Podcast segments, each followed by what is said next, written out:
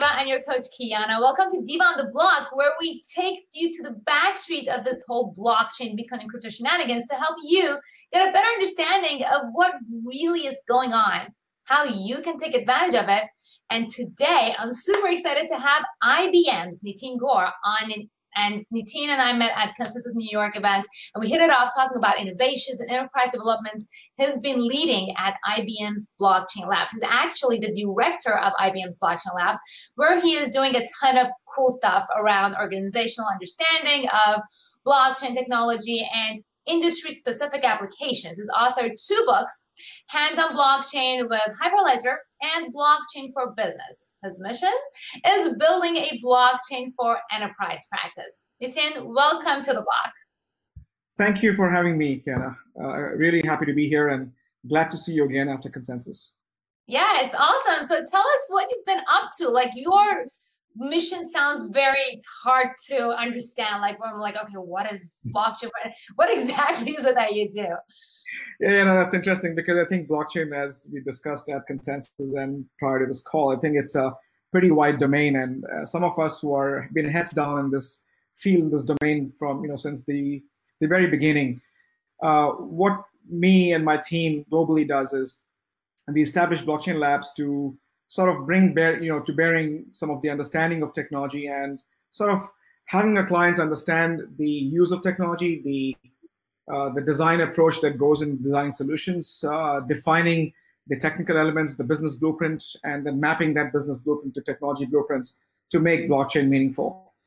In the enterprise space, uh, it's truly a challenge because there are other elements than technology in terms of investment appetite and so on and so forth. So our team's goal is to simplify that and, de- and define from soup to nuts in terms of the design that's needed to build a prototype that's used as a, as a tool to uh, facilitate wider understanding and, and, and garner support from the larger enter- enterprise. And that has been the primary function from past four plus years for me and my team. So, what is your background? How did you get into this? Yeah, yeah, that's that's a great question, right? Because so I used to lead uh, blockchain. Uh, you know, uh, I used to lead IBM mobile payments about in 2011 timeframe. So this is still in early stages of blockchain as, a, as an industry.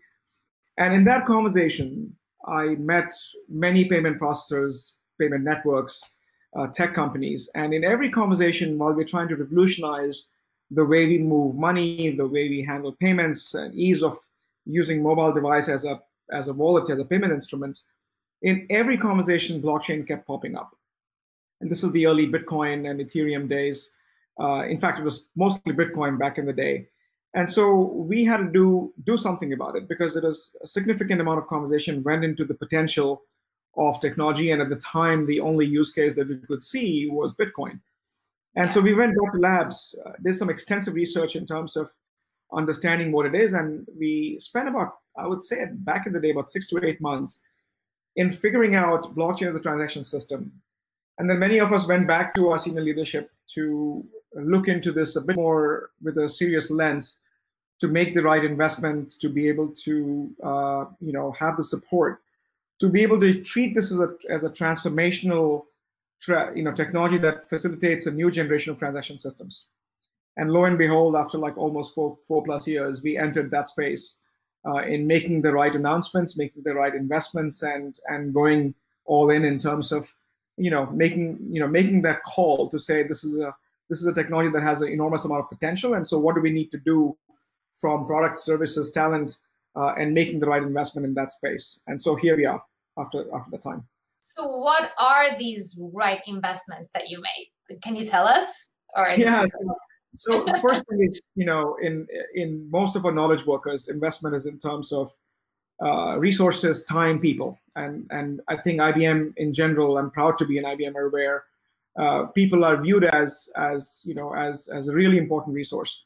So creating a team and giving us the freedom to be able to explore, experiment, and leverage the larger IBM ecosystem from IBM research to the research in the area of cryptography and areas of performance and area of high performance computing. I think those are access to our vast and rich uh, resource of talent, but at the same time, creating a new modular design in terms of how do we engage with clients. So it's not only uh, focusing on technical element, but taking technology to the market, I think, has uh, requires a significant amount of, uh, you know, uh, sort of uh, enterprise energy to do it. So when I say investment, I mean the ability for an enterprise to be able to uh, dedicate and be patient in terms of, uh, you know, devising these these vehicles to take the technology and and inch towards maturity. I think that's what I mean by investment. So we have a fairly large team now, which was we started with a few of us and I think that is uh, a reflection of, of, of our commitment to the tech in general. So I'm going to ask a personal question about IBM, a personal IBM question. So sure. IBM, uh, when I graduated, I, I graduated from an uh, as an electrical engineer in Japan, and like my dream would have been to work at IBM back in the day. It was like, you know, the biggest thing. I was like, oh my God, I would love to. And I think you and I can agree that IBM kind of the brand name kind of slowed down in the past few years. Do you think this investments in blockchain is kind of going to bring IBM back and put it at the forefront of the leadership? So, um, so let me tell you something, right? In, in like, I see where you're coming from because IBM and I've been to many of the new startup events and people look at you like you know that you're IBM, and I think it's still cool uh, in the sense that a lot of you know backend system, and I think one primary reason is when when we exited the PC division, we don't make consumer products anymore, right? So if you look at many of the our cohorts in the industry, which is Microsoft's and Google and Amazon's of the world, they make consumer products. They are they're touching our lives directly, right? And in, from IBM's perspective, we are the power behind most financial institutions in terms of transaction processing. We are working very closely with healthcare institutions with our Watson set of products in terms of research. So there's a lot of heavy tech and high tech that still touches a life, but not directly. And I think when you refer to the branding, I think because we're not in consumer space or consumer electronic space or dealing directly with the individuals, uh, it may seem that our branding has you know has diminished over time. But i think on the contrary we are you know we have been constantly working and heads down on on working on some profound systems and some of the life-changing technologies like for example blockchain and artificial intelligence and what we're doing with watson brand so i think it's a it's a it's a way for us to re-energize our brand. And i think blockchain like technologies uh, enables us to be able to do that. But i think we're still relevant. I think we're still cool. Uh, many, many still relevant, but yeah, the cool factor has right. a especially so I, I invest in stocks, right? And like IBM, well, I once I heard I was not investing in the IBM stock, but once I heard that you're in the blockchain field, I'm like, ah, they're joining the cool kids. So it kind of piqued my attention. So that's why I kind of brought it up. I wasn't me. I wasn't me trying to be. Yeah, yeah, yeah. No, I get it. I mean, I think that's kind of the feeling. Yeah. Um, on the street anyway, so I wanted to address it, you know, and hear it from you that you you are still relevant, you are still doing things in the back end. It's not as face to face to people anymore, but you are still actually innovating and moving forward uh, on the back end. Yeah, I mean, I'll say this though, right? I mean, I think there's also a gap between the investment decisions made by individual investors versus, and, and again, we're not here to talk about investor relations from, that perspective, but I think there's a few things like I can vouch for the work that I'm doing with my team and my interface with some of the most brilliant people in the industry, uh, especially with you know the extended research team that's globally located. Uh, we have an amazing talent pool, and the ability for us to be able to synthesize and ability for us to take the difficult problem that customers give us and go back to our labs and figure out the problems.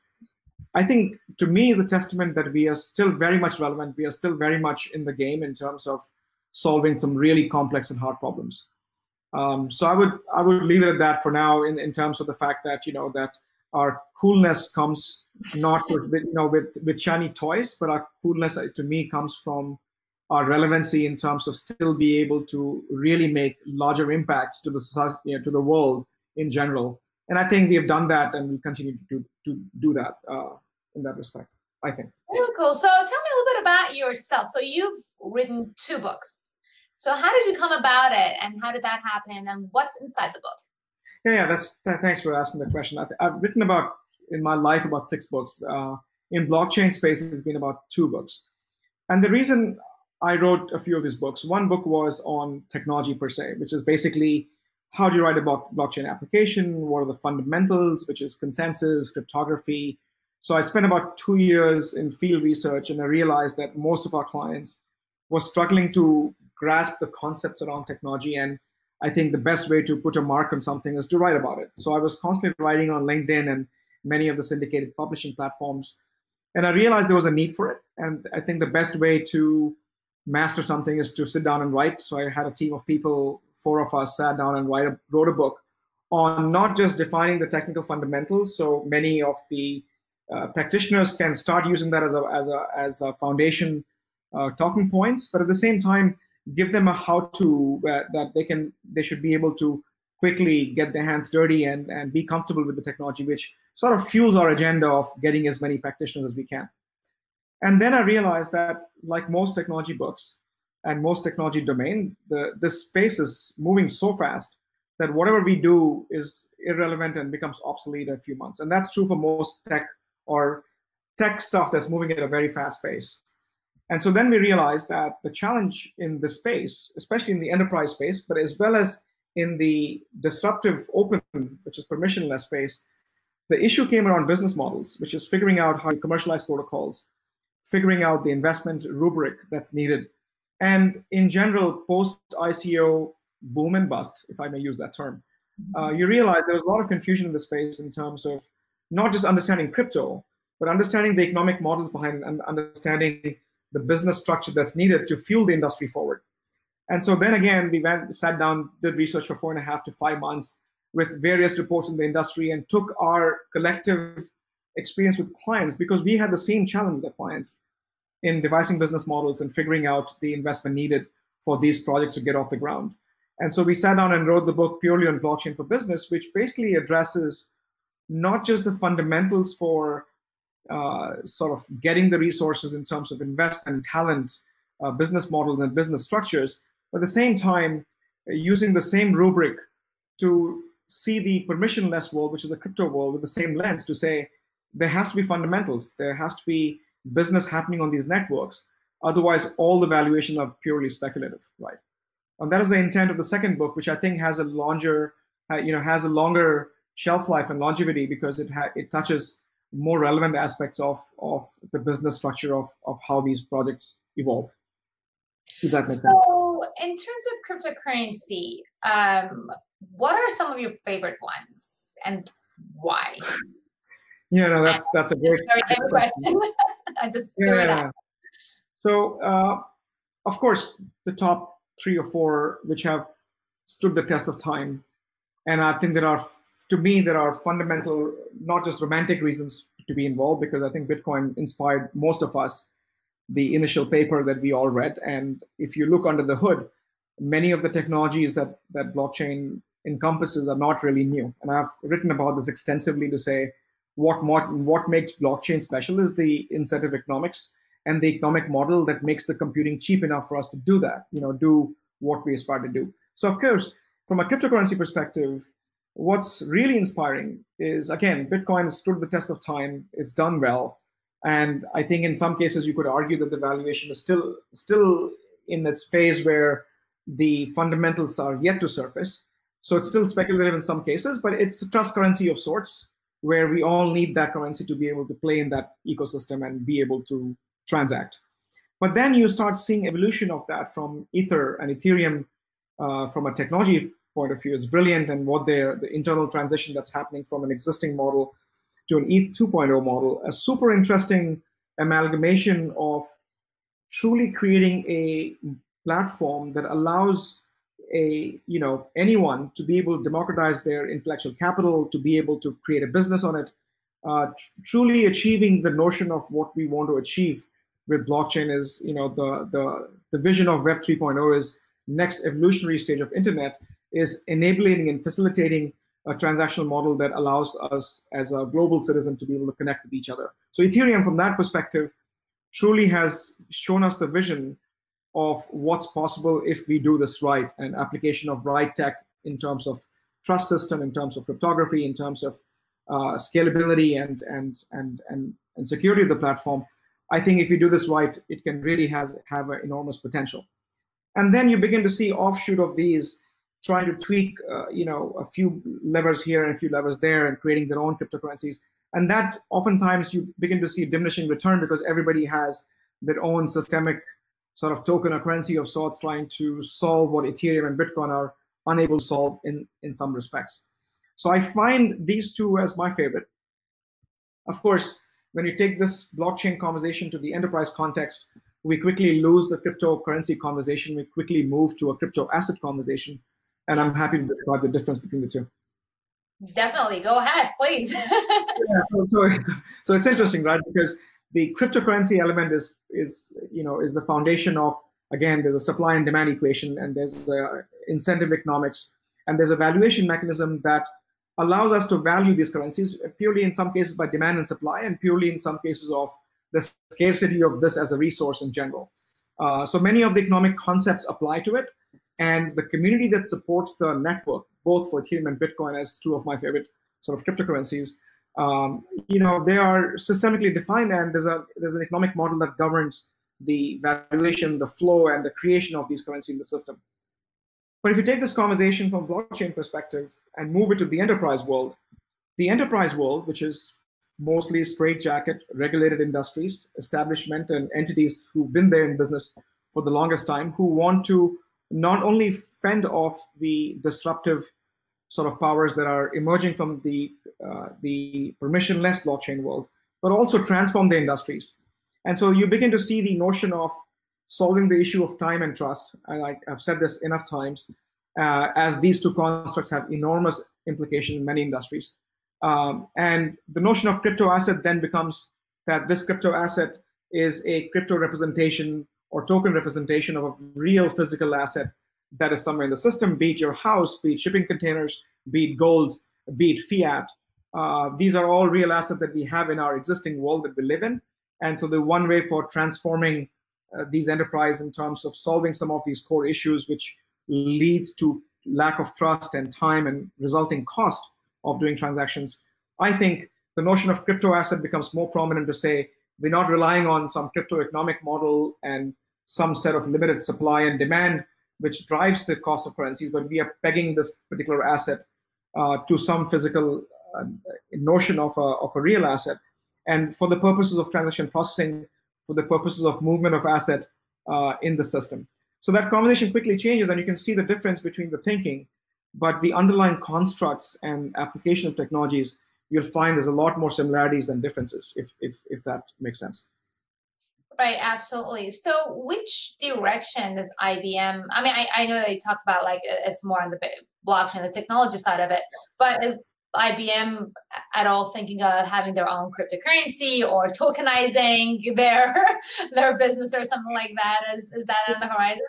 No, um, and it's a vehement no for many reasons, right? One is, again, uh, as much as I've written and talked about business models and competencies and and you know what business should we get into, um, we are we work with a lot of financial institutions, we work with a lot, a lot of regulated entities, um, and we are going to adhere to our sort of you know what we have done best for 100 plus years, technology service providers working with the clients and providing them platform services, consulting services, um, and you realize that that you know our our work with our clients leads to transforming their industries and therefore transforming ourselves.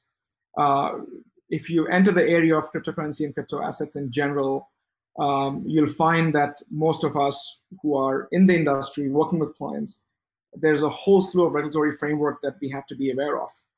And so there is there is this element an understanding of the industry specific domain knowledge that's important. So, for example, all the stuff that's coming from CFTC, SEC, NYDFS, a definition of what's an asset and, and, and how do you classify these assets as a utility uh, asset versus, let's say, as tokenized uh, securities that, that has own implications. So there's a whole slew of these definitions that are evolving. And I think in many cases, you know, we are a tech company and we will continue to be a tech company in transforming ourselves at least that's that is Nitin's opinion in terms of how uh, we we see ourselves emerging and playing in that space is playing a role of technology provider, working with companies, helping them transform their businesses, and creating new product, new services, and new business model for ourselves. but I don't foresee us because we're not a bank, we're not a financial institutions. Uh, that would mean a change in our vision, change in our strategy, which I don't see happening anytime soon. Gotcha. So, so basically, IBM is not trying to become. IBM is trying on the blockchain as becoming the the platform provider, but it's not becoming the third party or, or anything that kind of defies the purpose of blockchain uh, to begin with. We'll stick to our strengths because we know how to do it better than anyone else, and we can still maintain a cool factor by providing you know unparalleled technology services with unparalleled security behind the system and giving you that trusted platform that is much needed for many of the blockchain sort of centric applications. So that's our core role. We've done it well for hundreds of years and and uh, for you know over 100 years, and I think we'll continue to do this uh, job better uh, and compete effectively in the marketplace. And who are your competitors, by the way? So that's an interesting question, right? I, I, only because it's very domain specific and you compete at the business unit level. So if you look at purely technology services, you'll find that there are platform services that IBM provides from IBM Cloud, and then you find services from Amazon and and and and Microsoft as cloud providers. If you look at a services space, which is our global business services, you'll find that we compete and in some cases co-opt with their cohorts, which is Deloitte, Accenture, KPMG, and like consulting companies. And if you look at in some of the other spaces uh, that, again, for, for instance, we are working on Worldwire as a cross-border payment platform and TradeLens, which is, uh, you know, trade logistics platform and so on and so forth. You begin to then take the sliver of that competitive element and, and, and be involved in those spaces, which makes us unique. But at the same time, there are other platform providers uh, like R3 and like Enterprise Ethereum type initiatives that have some competitive element, though I think as an industry, I'd like to think that we're all moving together to solve common problems. Gotcha. That's amazing. Well, thank you so much for your time and the insights. I think we all took something away from this. And the fact that you are behind blockchain, I think is so empowering for people who are still deniers, which I, I don't know, well, they still exist. So I'm really excited to have you on to show them, hey, look, IBM's Nitin is on this, and he's actually working on this, and he's he's leading the the technology, and and that's really uh, an empowering thing to say to see. So um, again, thank you so much for joining us on the block, and thank you, the viewers, for joining us. And we'll see you next time on the block. Thank you, Kiana. Thanks for having me, and thanks for kind words. And I absolutely love the energy that you have. So keep keep that going. That's that's really awesome. good. thank you. Thanks.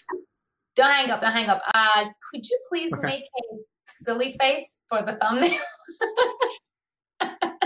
Anything is fine. I mean, you don't have to go crazy. This is actually okay, but um, okay, that's know, fine.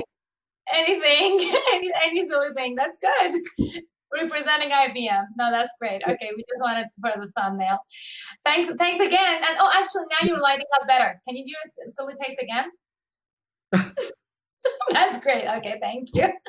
Your lighting was going up and down. Um, okay, so um, thanks again, and I'll be in touch. We're gonna launch the, the the show. I think in a month because we're working with Bravo TV on the on the on the title. And it was okay. maybe it, it, might work out, but we'll we'll send you a link of it when it's down, and okay. probably and may, eh, maybe you can help us get it around the social media. but was this what you expected in terms of content? Was it just free flow of information, right? It was, was just going to be a YouTube show, but I'm going to syndicate it. So all my content uh, gets syndicated on NASDAQinvesting.com and everywhere else. So yeah, yeah. really the reason why I thought of this is because people, uh, I wrote the dummies book and I expected yeah, people to on it, even I'm, I'm giving it away for free people in my tribe, like my followers, are not buying it. And I ask them, like, why didn't you buy my book? And why didn't you get the book for free?